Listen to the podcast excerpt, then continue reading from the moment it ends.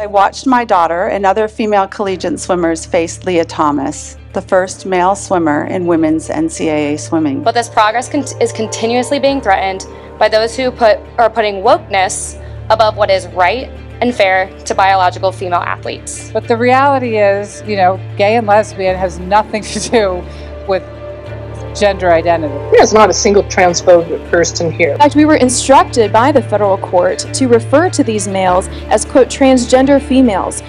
I'm not accusing any trans women of cheating, but what about the men that may want to cheat? Just days after a seismic change that will affect American life for years and perhaps decades to come. And just two weeks after major changes in sporting policy. Leading anti trans voices like the ones you just heard got together in Las Vegas. The Icons Conference has come and gone. It sent a definitive message. Hello again, everybody. I'm Carly Chardonnay Webb. This is the Transporter Room, the intersection of sports, transness, sci fi, gaming, all things nerd and geek, and a lot of other stuff and we continue to live in interesting times. This past Thursday, the Supreme Court rolled back Roe v. Wade, throwing the matter of abortion back to the individual states. 13 states have trigger laws that went into effect following the repeal. Roe v. Wade not only affects cisgender women, but transgender and non binary people are affected. And this issue will also play into other issues such as affirming health care. And that goes into the continuing struggles of the rule changes by both the Union Cycliste Internationale and the International Swimming Federation the week before. Coming off the heels of all this, in this final weekend of Pride, is a newly formed group called the Independent Council on Women's Sports.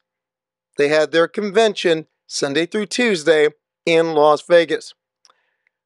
The group said in a release that, quote, we have invited participation from speakers and organizations of all political leanings and backgrounds who are willing and eager to promote fairness for women and girls in sports.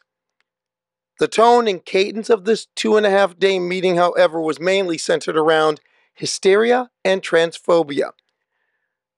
The list of scheduled panels and speakers were largely those of antagonistic voices and organizations. Some of the groups included the Concerned Women of America and the Alliance Defending Freedom. Now, the ADF has been cited by, as an anti LGBTQ hate group by the Southern Poverty Law Center. Also present were representatives from UK's Fair Play for Women, the U.S. Director of Women's Declaration International was there, and there were representatives of the Women's Liberation Front. Now, one thing about the Women's Liberation Front, they've taken money in the past from groups like the Heritage Foundation, who gave them a grant a couple years ago. As expected, this conference had quite a few familiar overtones. One of the most prevalent, the opportunity to once again make Lia Thomas the official pinata of trans women in sport. Conference organizer Kim Jones got her swinging. As I watched my daughter and other female collegiate swimmers face Lia Thomas, the first male swimmer in women's NCAA swimming. I saw previously empowered young women fade in strength and confidence. I watched in dismay as these young women were gaslighted, shamed, and told to seek counseling because they tried to point out discrimination. I saw tears, frustration, silence, lost records, and lost opportunities. I saw shocked young women question whether they had a right to undress out of the sight of male eyes and male nudity. Former University of Kentucky swimmer Riley Gaines, who tied Thomas in the 200 yard freestyle at the NCAA championships back in March, also got her swings in. So not only were forced to race against a male, um, we were completely put on the back burner for men. Um, obviously, this was a difficult situation for the NCAA, and they clearly weren't prepared, prepared to handle it. Um, but it's, it's crucial for the NCAA to open their eyes and recognize, you know, this irrefutable damage that's being done to women's sports and everything that Title IX stood for and was created for. Now, Riley's entry in the misgendering competition was decent, but the gold came from the entire Alliance Defending Freedom contingent, led by their lead attorney, Christina Holcomb, now in the middle of yet another continuing battle against the state of Connecticut. Well, like many of you, I first became aware of the issue of males competing in women's sports by hearing reports out of the state of Connecticut. For every single season, they had been forced to compete against biological males, and that was depriving them of opportunities. So, well, litigating at the district level in Connecticut, as you might suspect, is not easy on this issue. Uh, in fact, the federal judge looked at us, their lawyers, and said, You are not allowed to use discriminatory and degrading language, i.e., referring to males as biological males. That was the quote, offensive and derogatory language. In fact, we were instructed by the federal court to refer to these males as, quote, transgender females because he viewed it to be far more scientifically accurate. Of course, that violates not only you know my client's right um, in position in advocating for their fair and fair competition but even as a lawyer my ability to zealously advocate for the position of my client so we were able to uh, sort of i would say negotiate with the court and so you'll notice in our briefing we use the term male-bodied athletes sounds a little bit awkward to be quite frank like they're not they're not disembodied And Ms. Holcomb wasn't alone. Like all good Sith, they have to have an apprentice, like a Selina Soule. and that one athlete dominated the field. And between the two biological males in sports, they took away 15 women's state championships. Or her other apprentice, Chelsea Mitchell. I also had hopes that perhaps these male athletes would f- fall off or, um, well, they were in my grade, but I know that, um, you know, in some cases, Lia Thomas graduated after one year, um, but that was not the case for us. Um, so I, my going into my senior year, the male athlete that was dominating all these races had um, not competed the first month of the indoor season, um, and when they did, their times were slower to the point that I could possibly compete with them. So, you know, that gave me a little bit of hope that perhaps, you know, I would be able to do the hard work to win against these biological males. When I maybe thought that, you know, we could prevail in any way, I realized that that was not the case, that I would not win, um, and that there was no relief for us, except the only thing that perhaps I could do now to, you know, beat these males would be to join a lawsuit. And this being Pride, how about a perfect Pride statement from the Women's Liberation Front's Devin Buckley? Um, one of the issues of concern to us is that there are men who identify as women who are calling lesbians bigots because they don't want to have sex with them. So we are, if if you're interested in in a feminist nonprofit that still defends LGBT rights, we are definitely for you. You know, the silent parts were definitely spoken out loud. Consider Fiona McAnena. She represents Fair Play for Women. Now, Fair Play for Women and Nancy Hogshead Makar's Cisgender Women's Sports Policy Working Group, they say that they both have a simpatico strategic alliance. And Ms. McAnena had this to say about a certain British cyclist named Emily Bridges. And then, of course, we got our own Lia Thomas. So this is Emily Bridges, who was a champion cyclist. I think maybe uh, Emma talked about him already. Did you, Emma? No. So the junior champion uh, as a, a male cyclist, and then you know identified as a woman. This is this is Lia. Uh, this is um, Emily with Emily's mother. So Emily's a big unit, as you can see there. Uh, now the thing is that we then mobilized, right? Because what we knew was that Emily was going to be coming 12 months down the line after 12 months of testosterone suppression, would be trying to get into the women's team. Sure enough, that happened. And we got wind of it. There was a good little network of uh, activists involved in this, a few different people, people in the cycling world, people connected to the elite cyclists. And the elite cyclists, the GB cycling women's team, eventually threatened that they would strike Other speakers included noted anti trans influencer biologist Colin Wright, and Emma Hilton was present, the anti trans biologist who's been rather vocal on the sports issue in recent years, and South African sports scientist Ross Tucker, who again tried to sell the idea that trans women aren't women and cis women are inept at sport. It doesn't matter what sporting endeavor you take. Well, there's a couple, shooting, equestrian, where the differences are very small. But in most of them, ranging from rowing on the far left here, all the way to the drag flick and field hockey, these complex chain activities that involves the shoulder, the muscles, the drive from the legs, those effects are compounded to the extent that the male advantage is in excess of 50%. The biological differences between males and females are so large that unless we continue to defend the protection of a women's sport category, those who do not possess that advantage would basically disappear from sport. And that seemed to be a common theme.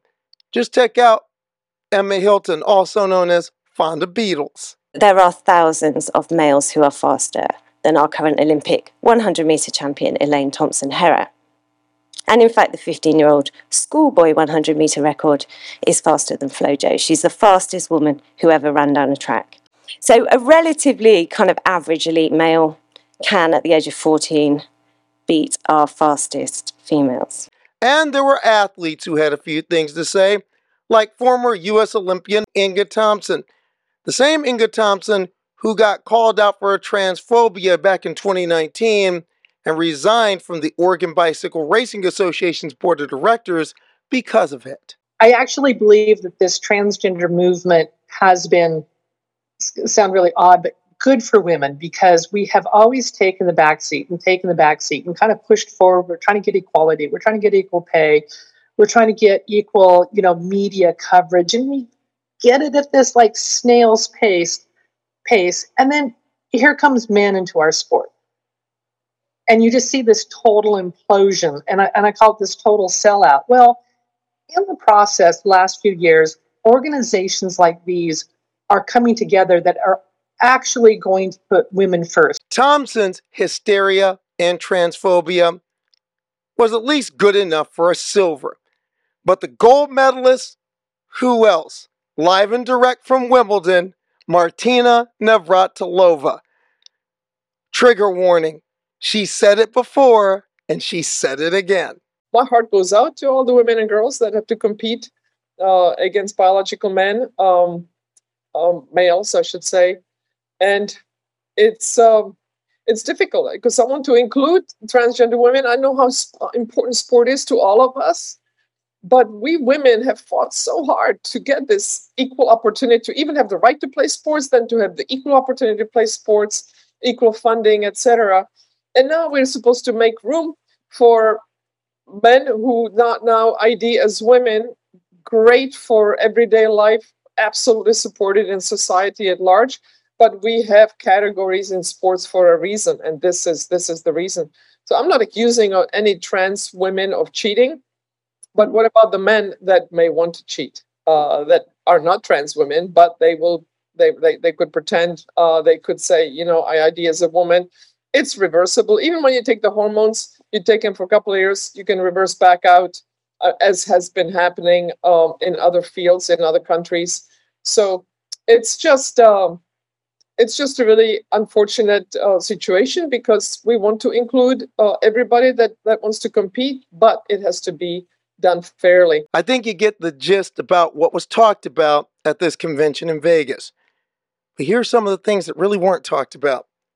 Things such as the repeal of Roe v. Wade. Some people did speak out. The WNBA's Players Association did. And they said in a statement this decision shows a branch of government that is so out of touch with the country and any sense of human dignity. We must recognize that when we cast a ballot, it is to elect officials and to connect the dots to policy and legislation that align with our values. Another thing that wasn't really talked about pay equity and equity and funding and resources were glossed over. Now, I give Nancy, Hogshead, Makar a little bit of credit. She started to talk about this and then she proceeded to blame trans people, also while solidifying her new alliance, not just with fair play for women, but also with the Alliance Defending Freedom, a group who has stood against everything that the three time Olympic gold medalist has championed throughout her career as a lawyer. It's our honor and privilege to represent these courageous female athletes, and we would love to see more cases filed. Um, I think there's great opportunity here, especially for those who have lost in direct competition to a male athlete. I just want you to notice just the profound sexism of really not caring what happens to women's sports. The way that I just can't believe that they would if it was men's sports. And two is there's no caring about trans men, female bodies, trans men um, who who want to be able to play sports. They're only looking at one direction of right. They're not looking at this as what can we do for trans people. It's all about what can we do to include trans men in sports and you know those anyway so so the, we, we do we're always in contact with um, people that want to sue but like you said you know we've got to make sure it's the right place and the right time Can I just add to that, Kim, really quickly? So Nancy's exactly right. The Supreme Court, under one theory, said, hey, NCAA, you're not subject to Title IX. Craziness, right? It did, though, leave open other theories and possible avenues. So I don't want to I don't want to make any mistake by promising that there's a clear Title IX hook here for the NCAA. There isn't. I think there are some golden opportunities to test those legal theories and see what we can accomplish. And the name Brittney Griner wasn't spoken at this convention either. And the Phoenix Mercury Star Center will be remaining in custody at least for another six months.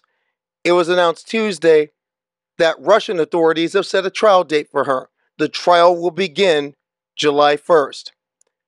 Griner has been in custody in Russia for four months since being arrested at a Moscow airport for alleged cannabis possession. But on the good foot, there was some good stuff in this last week of Pride. First, a shout out to Canadian Paralympic star Ness Murby. This past weekend, he became the first openly trans athlete to compete in the Canadian Track and Field National Championships. He took part in the para in the para athletic ambulatory men's discus and did pretty well. Murby finished fourth with a throw of 21.49 meters. Also, a shout out to another friend of the show, Verity Smith. Congratulations to Smith and his Leeds Rhinos. They defeated the Catalan Dragons at the Betfred Challenge Cup finals over the weekend, 48 34 in wheelchair rugby. And but the best part about this is the victory lap Smith took on his Twitter page. He said, quote, Apparently, trans men don't play competitive sport as we cannot possibly compete with cis men. But here I am living my best life.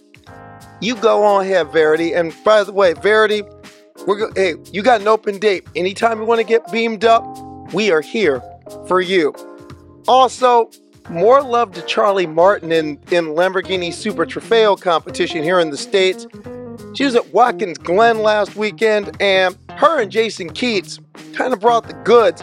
In their first race on Friday, they piloted that Lamborghini to second place, but on Saturday, they were running good, and then, oops, Charlie had a little drive through penalty, dropped them back to fifth, but still a solid weekend for this team. And once again, Charlie just keeps speaking out. All over her fire suit throughout this entire weekend were patches that read, Trans rights are human rights. Just a note to all fans here in the States you got two more chances to see Charlie in the States this season. Both of them, her next races will be in August at Road America, Wisconsin, and in, at VIR in Virginia. And a special shout out to my newest friend of the show, Erica Smith, lacrosse and field hockey two sport double threat at Sweetbriar College, Virginia, the home of the Vixens. I shared the stage with her at an event in New York City last Friday, sponsored by Outsports. It was a night of LGBTQ people in sports telling their stories. I was honored to share a little bit of mine. I was even more honored to hear more of hers. I think sometimes you have to ask yourself, like, why are we here? Are we here for, like, the scholarships? Are we here for the positions or the notoriety? Or, you know, are we here for the family, the community? And I really had to think, and the only reason I'm here is because of not only my teammates, but my athletic department. I mean, I literally have two of my teammates sitting with me right now in both field hockey and lacrosse that have watched me start both sport not having any clue and still figuring out how to try to hold the stick. And I still held it wrong three three months after. Um, and so our uh, Katie Reynolds, she our Australian exchange student, was like, "No, this is how you do it." To Emma Alexander, uh, the first day of practice, like, "Hey, you need to know how to like pass the ball." Um, and you know, I think we have to remind ourselves what we offer each other as both teammates, as athletes, as people in this field, because you know, I always told my coaches, the, I don't have much skill, but the thing I can always bring to the field is I'll always get back up. And all of a sudden, I started looking to my left and right, and I had people helping me get back up each time. And that, that feeling of getting back up and having people around you celebrating with you and like reminding you that you are worth it and you are there. It's, you know, those are, those are why, like, at least I play. And, you know, ask like why am why am I out here? Why are we doing this? And you know, because you know, like this positivity, this energy, we can use this and we can spread it to other people. Show other people why you value them being there. Show up, show your teammates. Maybe you haven't talked to them much. Ask them something about themselves. I did that one day to our goalie, and all of a sudden, it sparked a field hockey Dungeons and Dragons group that is going two years strong, and we still play consistently, and I have people asking to join all the time. And to the where my coach is like, "Oh, hey Erica, this this player's struggling. You should like see if you can join their group because they feel more included." You know, and like all of those things occur off the field. It's you know being able to play is amazing. I wake up with anxiety every day, thinking, "Oh, cool, I'm not gonna be able to play today," or whatever. But even if I do wake up tomorrow and there's a law saying that I'm have even less rights than I did now, um, I know that I still have like my teammates there and are consistently reminding me that I'm always going to be a victim, vixen. I'm always going to be with them. I mean, I drove nine hours with one of them in the car today. You know, like they're they're my family. But sports for trans people, I can definitely imagine it being a place to belong and a community where finally something about you besides being trans is the topic of conversation. Because the most annoying thing can be whenever you meet someone new and the only thing they want to talk about is you being trans or your transition. It's like that's one percent of me. But all of a sudden you have a team and you're riding the seven hour bus to an away game. Um, and you're like finding out different stuff and like, oh hey, what's your favorite Disney princess? Or what do you like to do? Like I found out Ashley here, my teammate, loves board games, so we've been killing it with board games lately till like 3 a.m. You know, and you learn more about yourself. And so for trans people, it's that safe it can be, as proof, two teams are safe places for me to grow, learn, and educate and share my knowledge and experience with others while they share theirs with mine. And so if I can do it uh, at two different sports and all my teammates can do it, then I think a lot of other places can. There's there's your pattern. There are two data points, no longer outliers. Like I wasn't in sports at all before coming to Sweetbriar and now I'm a dual sport athlete and sports is starting to become my life and I never would have had that opportunity if it wasn't for other people constantly reminding me that I'm capable, reminding me to always push my hardest because my teammates are and fighting for me. You know, so while we're as we're gonna walk off, I'm giving everybody homework and uh ah twist, you have homework. um as you're like walking out tonight, you know, look at look at somebody you may not uh, have a good acquaintance with and or someone on your team and like go up and remind them why why you appreciate them being there. Just that little thing. We always think it's the big things that make the difference in the world. As, as I'm looking at my teammates now, it's the small things that help you get back up over and over again. That's that red alert klaxon. Got to take a break, give love to the sponsors, but when we come back, we're going to talk to a researcher who's been digging deep into the support in the shadows given to those who use sport to sell transphobia. I'm Carly Chardonnay Webb. This is the Transporter Room. Stay with us.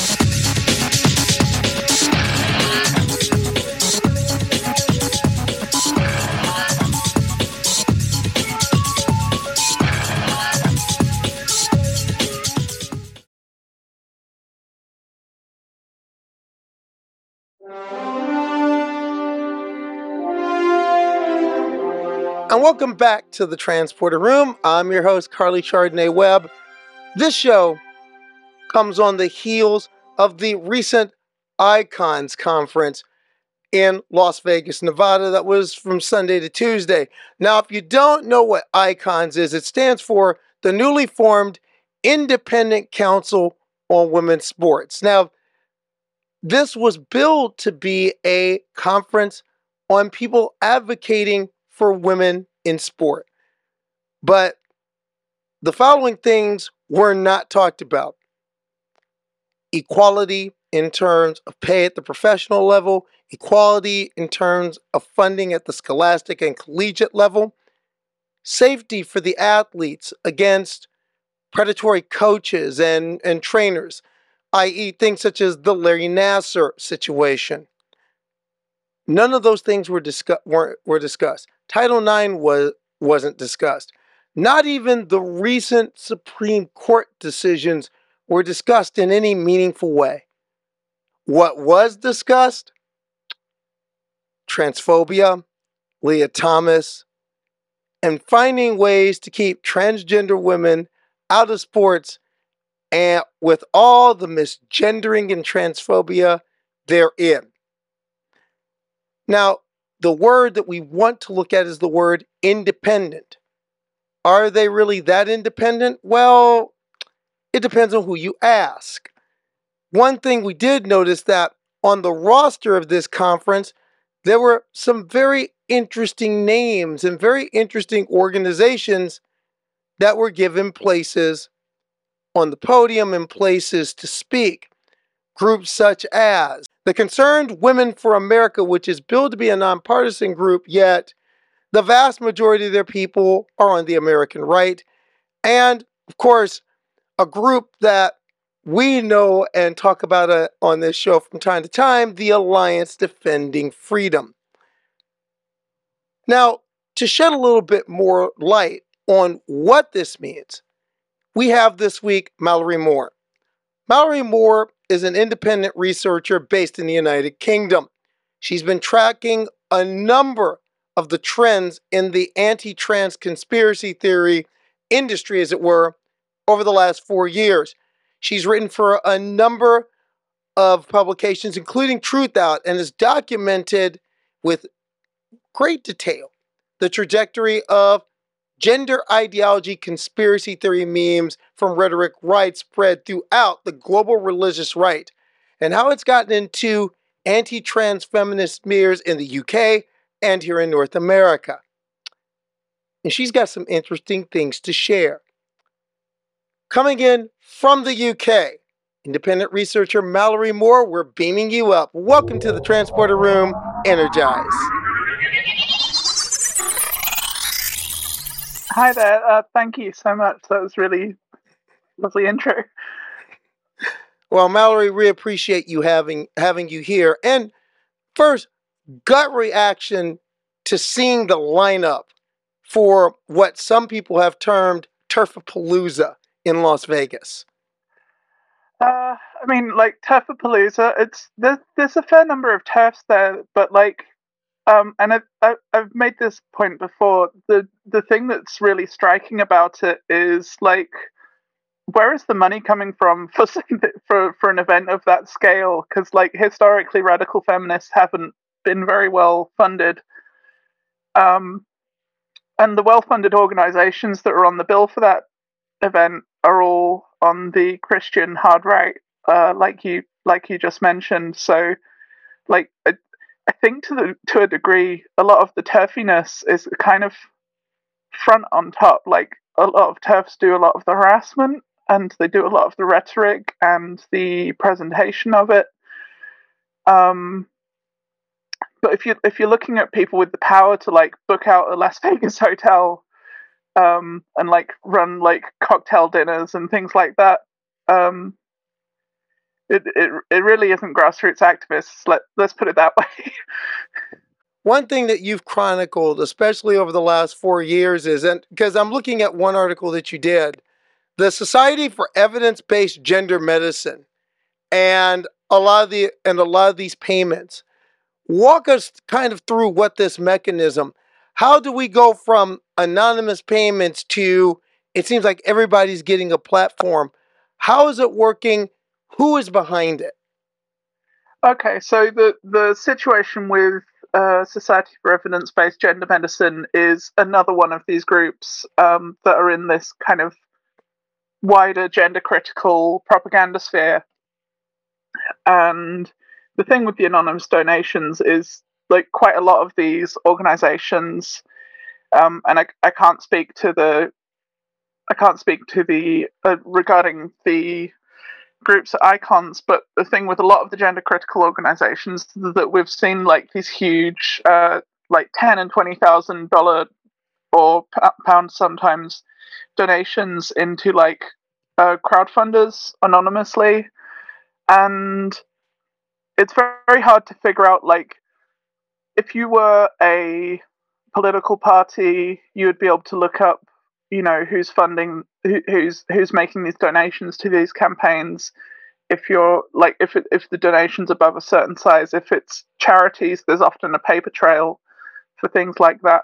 But when it comes to the use of these crowdfunders you often just kind of get anonymous $10,000 $20,000 $50,000 or whatever it is. Um, and that's kind of a dark funding mechanism for like maybe maybe they don't even know where they're getting their money from. From your view of the UK, how has the the recent news here in the United States, especially the news of the last week, how has that affected the discussion and the tenor of trans rights discussion, especially in the UK right now?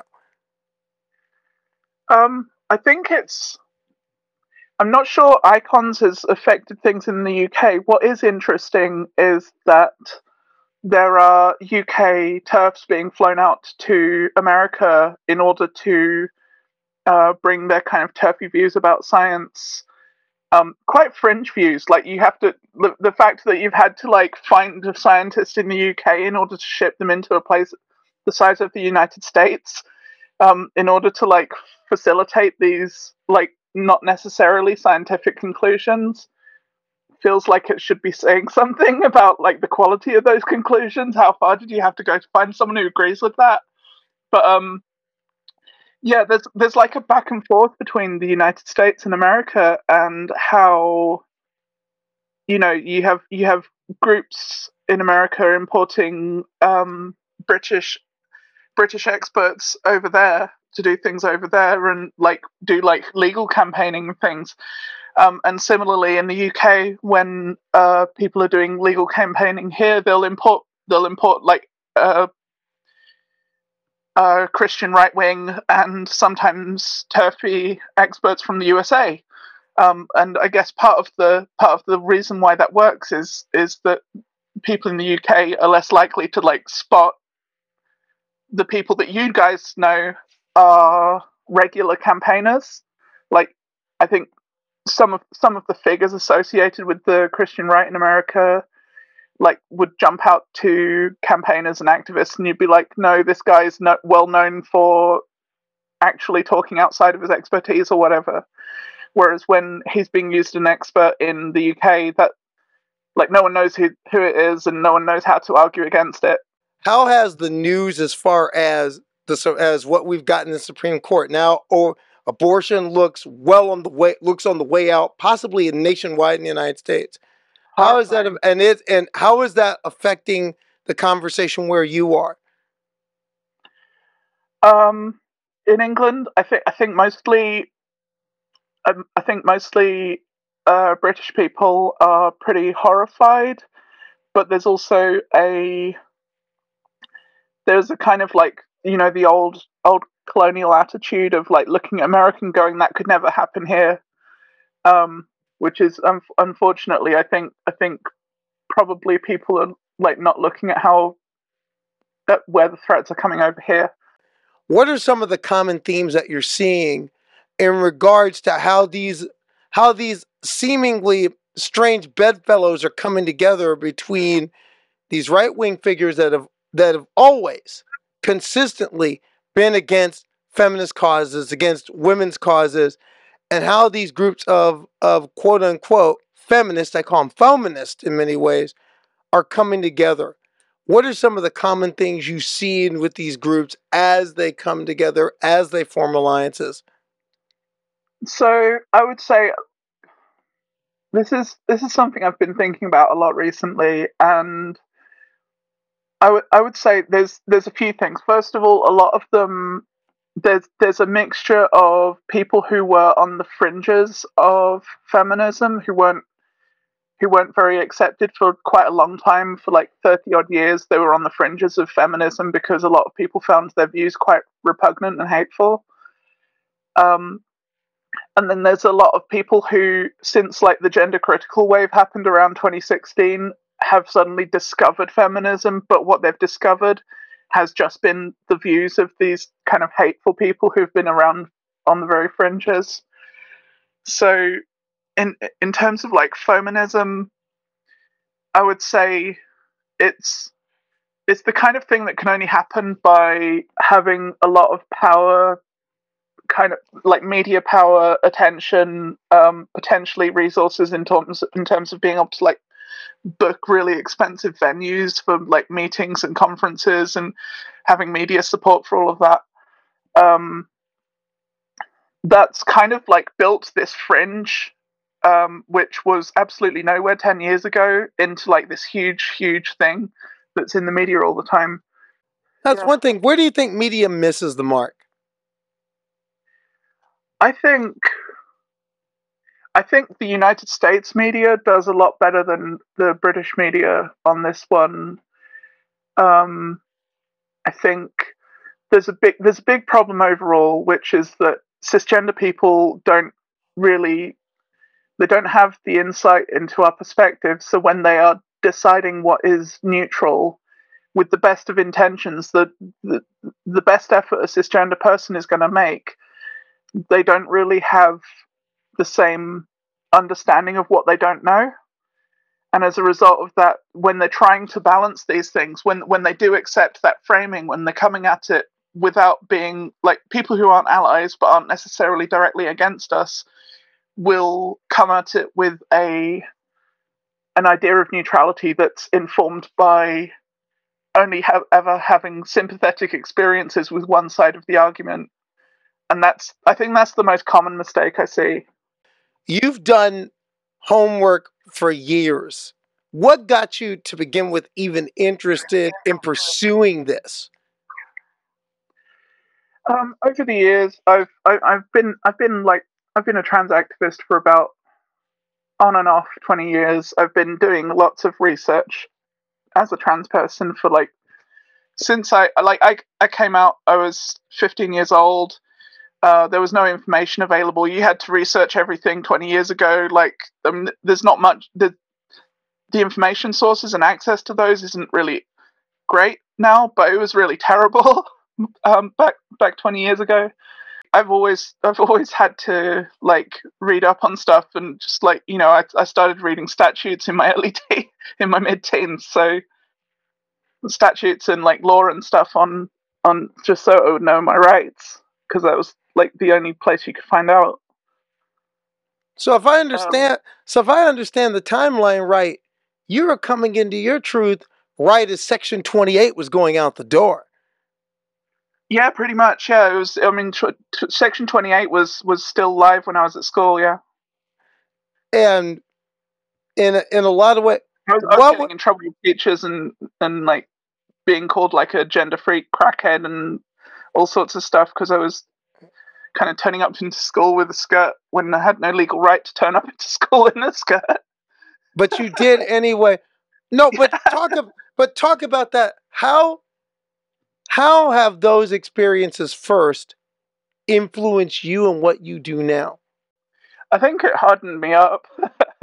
um, there's n- there's no getting through that sort of experience without being like, okay, well, you know, I've I've, I've taken my knocks.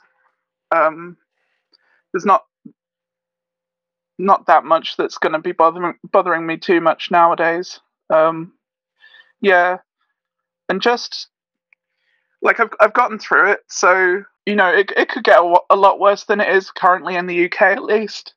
Um, and I think I could do okay. What brought this rise that you're seeing right now? Um, it just seems like, especially in the UK, and we're we're seeing it more and more here in the states, and we're seeing it more and more around the world. But in the UK, it just seems transphobia is everywhere. It's on every TV channel. It's in every political party. How much of that is real? How much of that is hyperbole?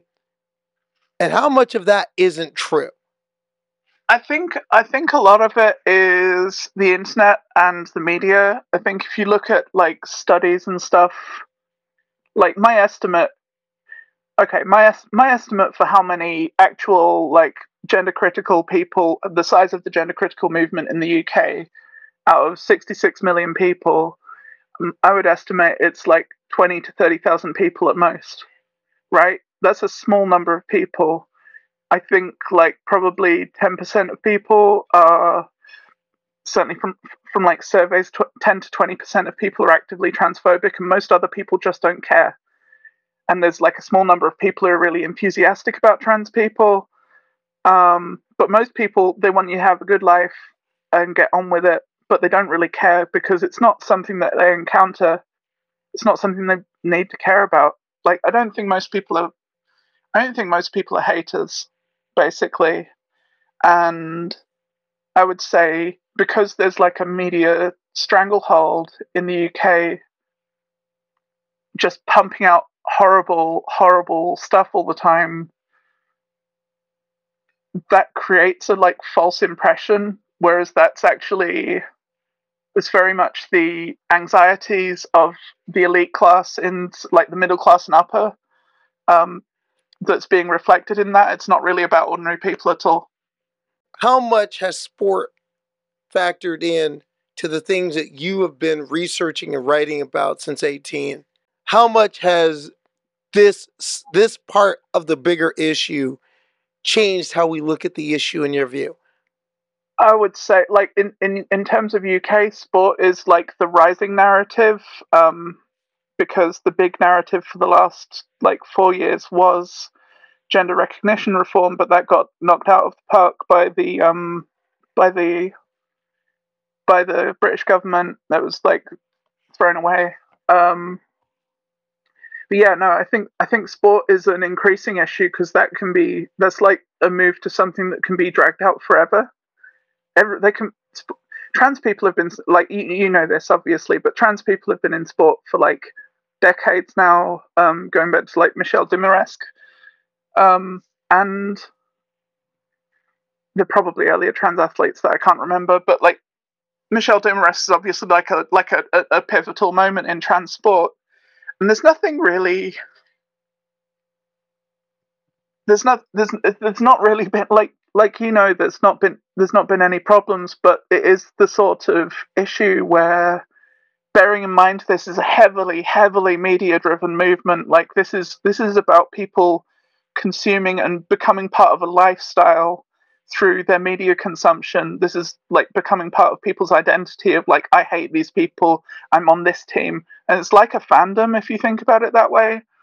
Um and i think like hate as a fandom they can carry this they can carry on the issue around sport forever because it's not really about a particular policy it's about any number of policies that anyone ever wants to change I want to throw a name at you and give me a gut reaction on it and how this name has affected the landscape. Keira Bell.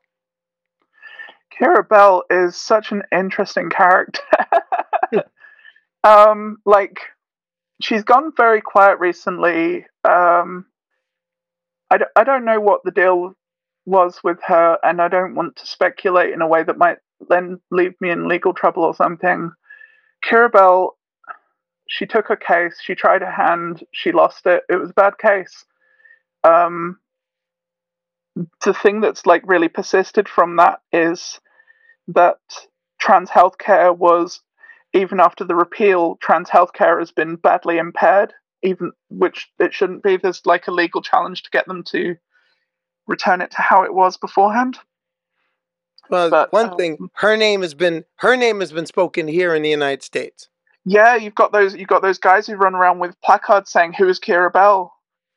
And it's like, well, Keira Bell's someone who lost a legal case. like not only that, people are using her case to make the case that affirming care should end here. Yeah, Because we're seeing those bands. She's here. got no basis for it.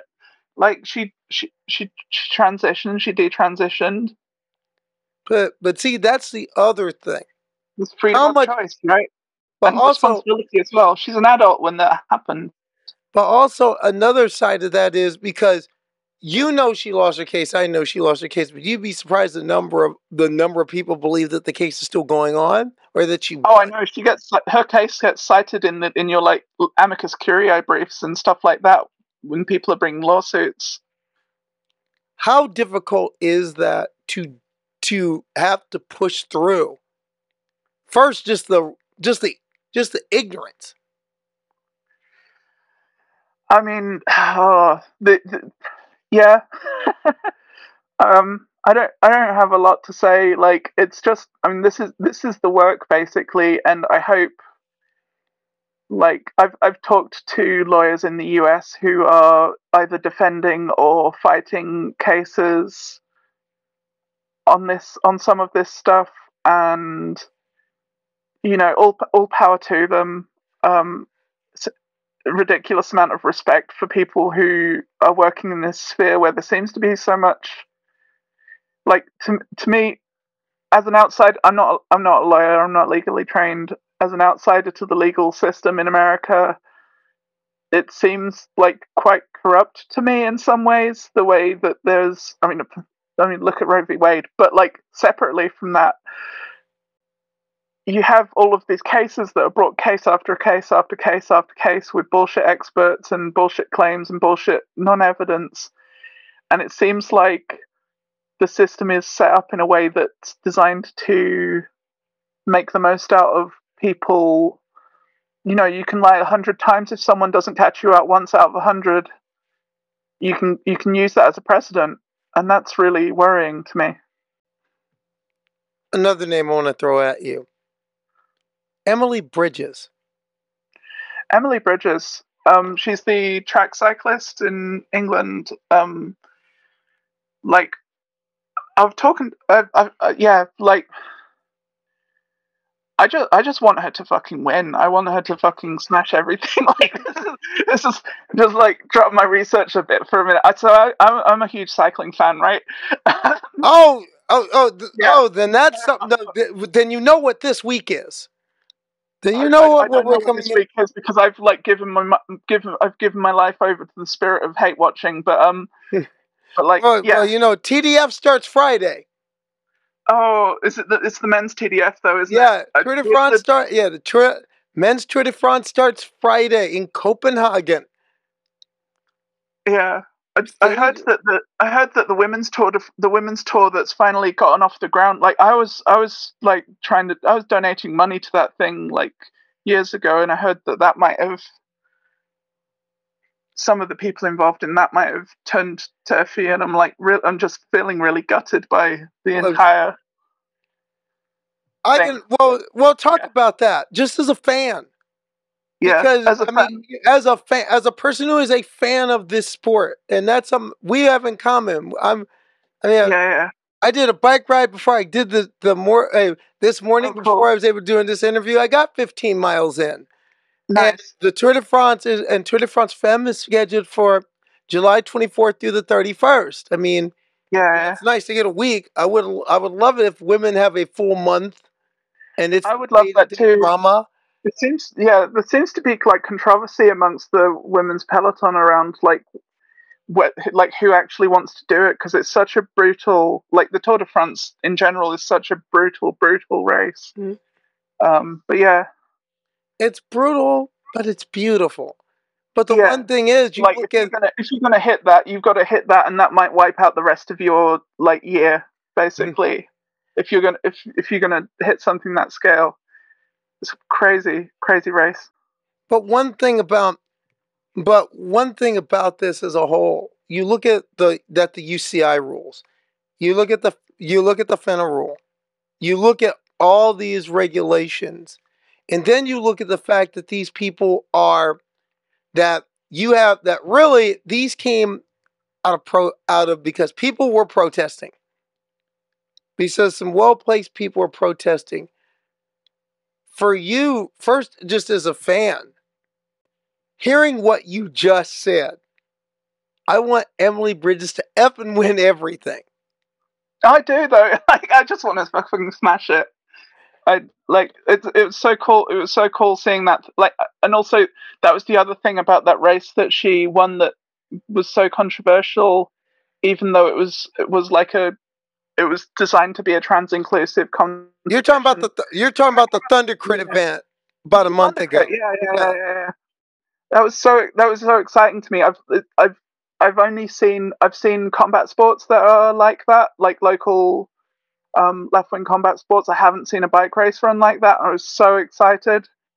Um, yeah, no, I'm just like I just I, I I just want everything for her. Like best of luck to her completely.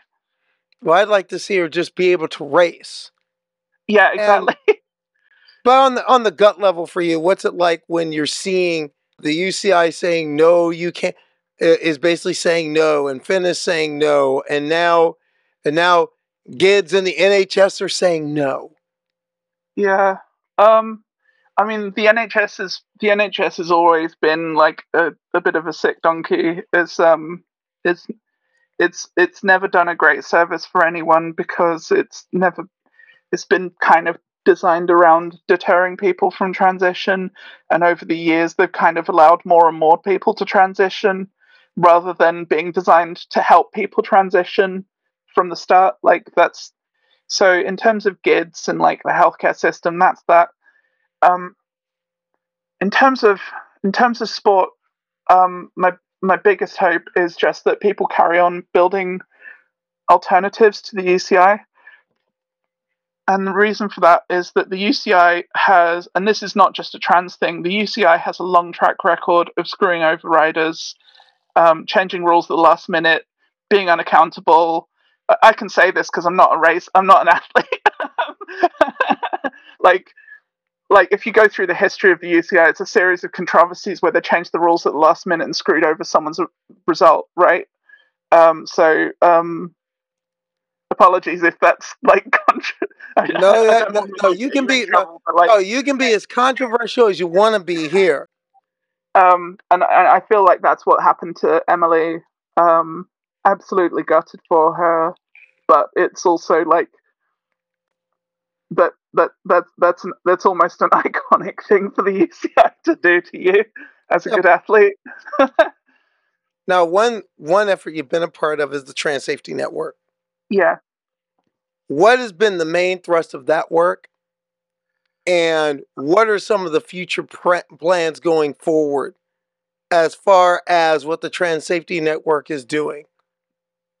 So the Trans Safety Network is a bunch of us got together. We decided we because there's you, you know there's a lot of there's a lot of people on Twitter and a few other spaces who have been doing like research work, but a lot of it's only ended up on Twitter, and it doesn't it doesn't go anywhere. It's not kind of in a in a reviewed legitimate format that's got citations and evidence attached to it, and it's it's not persuasive when you like trying to talk to a body and you're like, "Hi, I've got this Twitter thread and it's really really good."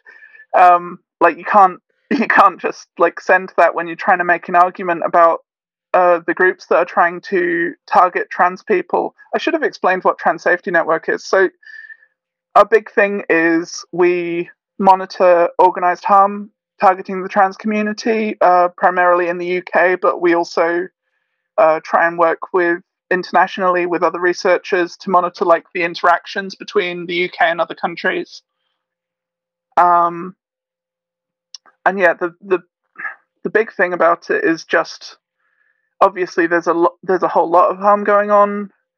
Uh, we can't track all of it. We're currently all of us are working as volunteers, so the big thing is trying to take a high enough perspective that when we start putting out research, we're able to present it in a way that like ha- cuts to the problem rather than trying to fix lots of little problems. I'm going to hit you with something the way the well meaning, but we'll say it, clueless cisgender ally would read it. And this comes from the Trans Safety Network webpage. We do this maintaining a focus on highlighting organized harm, including wider campaigns to incite public hatred, targeting the trans community more widely. How would you handle that ally who means well but doesn't quite get it, who would look at that and say, organized harm? Real, really though? Organized? So okay, so that that's that's fair enough. That's a really good question, actually. Um, so the thing is, there are already like in the UK there is a degree of hate crime law. Um, there are hate crime reporting centres. Um, you can ring up the police, or you can ring up your local LGBT community centre if they're registered as a hate crime reporting centre, and that's for like you know this person did something to me and it was hateful. Um, so, and and there are there are hate crimes. Um, what we are trying to do is looking at wider organized patterns of harm that aren't like person to person, but people trying to organize um, movements. Um, sometimes people not deliberately in organizing things, but like the way that society is organized is doing harm because it wasn't designed with trans people in mind.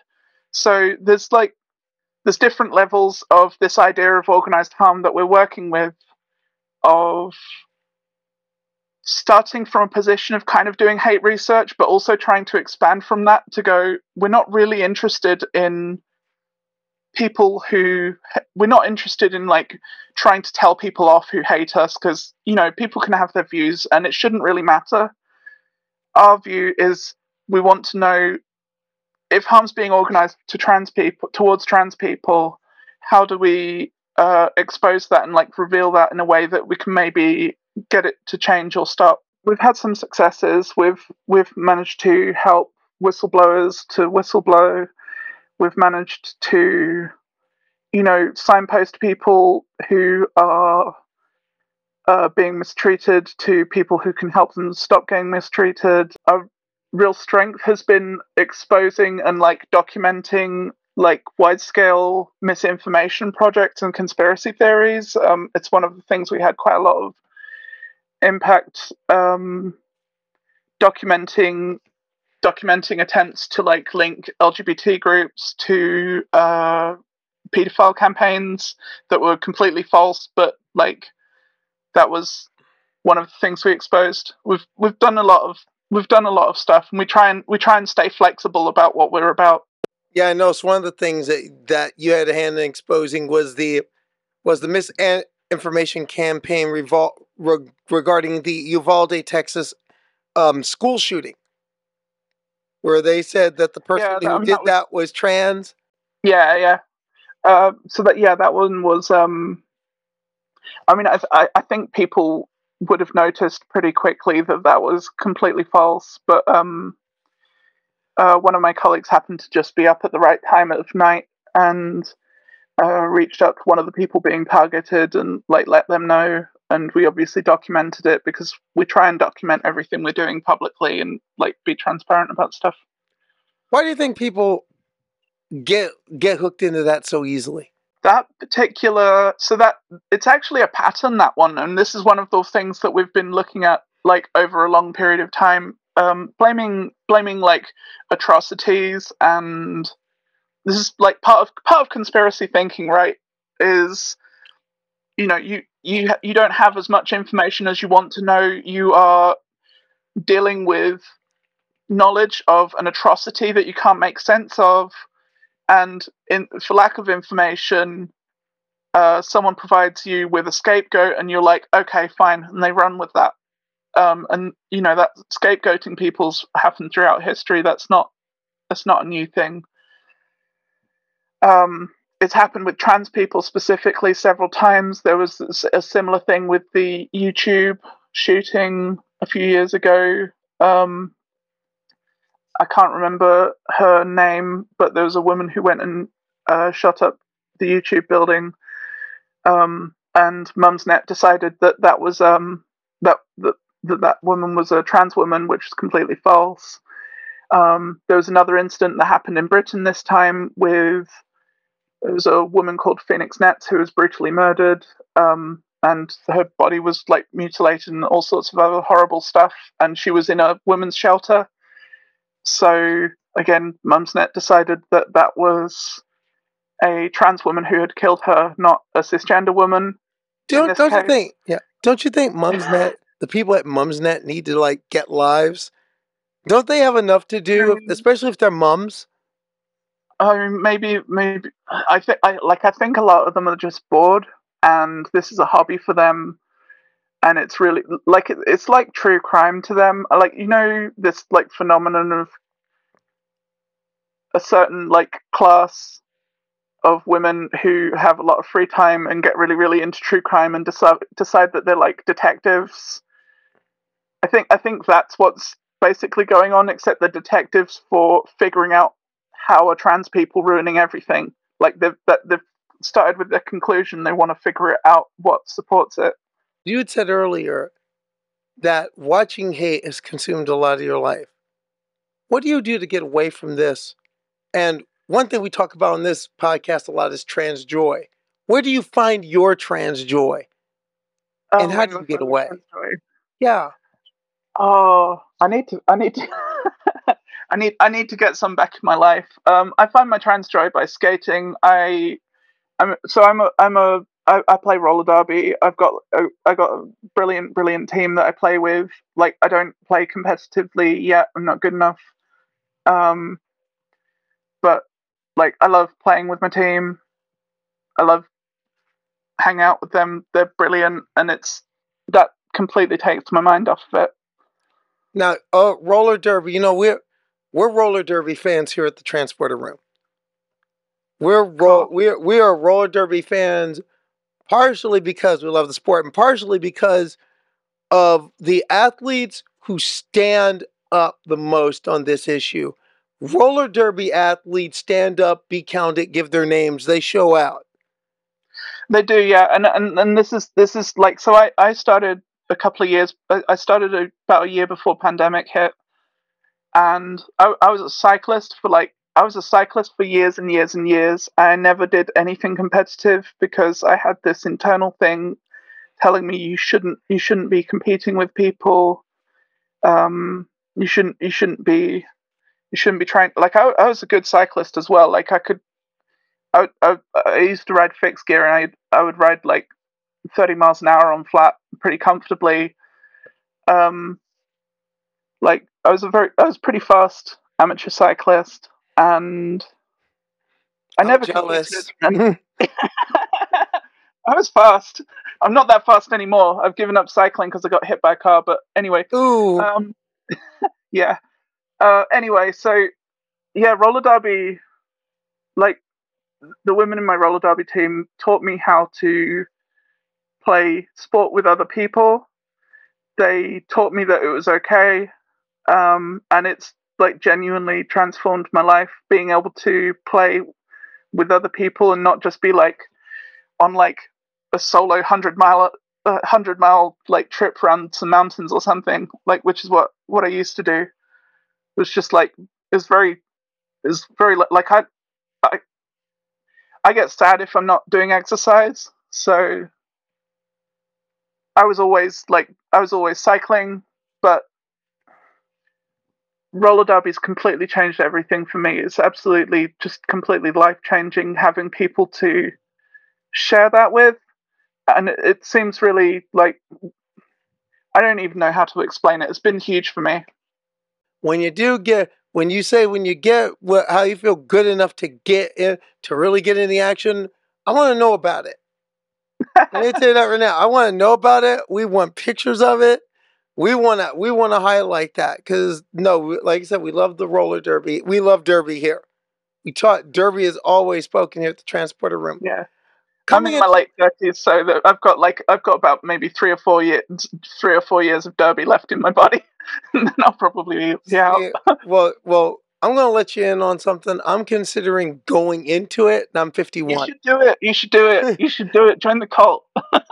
Well, but that's but talk about that. How how did this how did this sport be be become a welcoming place?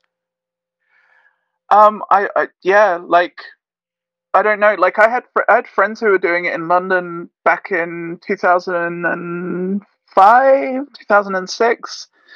Um, like when it when it started breaking out, and I guess it's always just been an outsider. Like it's a bit like it's a bit like skateboarding or something. In like the culture is a bit like skateboarding in the sense that they're much more interested in people having fun than they are in people are very competitive, but it's no fun if people aren't having fun. Nothing's putting people there except themselves, and I think that's one of the reasons it's got such good vibes. Is that it's it's very much by the community for the community, and it's not no one's interested in anything else. Do you ever see a point where it won't be necessary anymore? Will the tide turn? Will this tide turn? I think like nothing's forever. Um, we're currently in a big, big, like global wave of reactionary hate. Um, like, I we we joke internally at Trans Safety Network that um, like our goal is to kind of abolish ourselves. I think there's probably always going to be a need for like maintaining some amount of awareness of what these hate movements are up to when they're in like a fallow season, I guess, where they're where they're less active.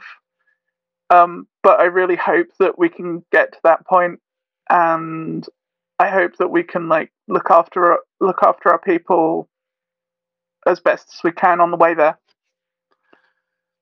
Well, one thing I want you to know is that the Trans Safety Network has a friend in the transporter room. We stand with you. We're going to stand by you. And Mallory Moore, we're going to want you back, especially when you make your roller derby debut.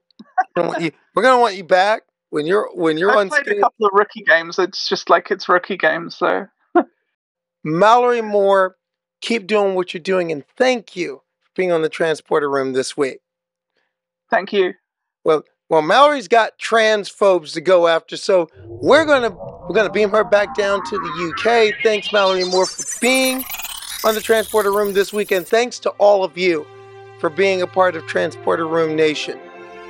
And if there's some something you want to see or someone you want to see here at the transporter room, please, by all means, if there's things you want to say about what we're doing here, leave a message on our Twitter page, leave a message at our Facebook page, and leave a message at our Instagram page, Transporter Room 10 Forward. Everything that I do here at the Transporter Room, I do for each and every one of you, the people who support us. That's the Transporter Room for this week. I'm Carly Chardonnay Webb. Live long and prosper, and steady as she goes. I'll catch you all next week.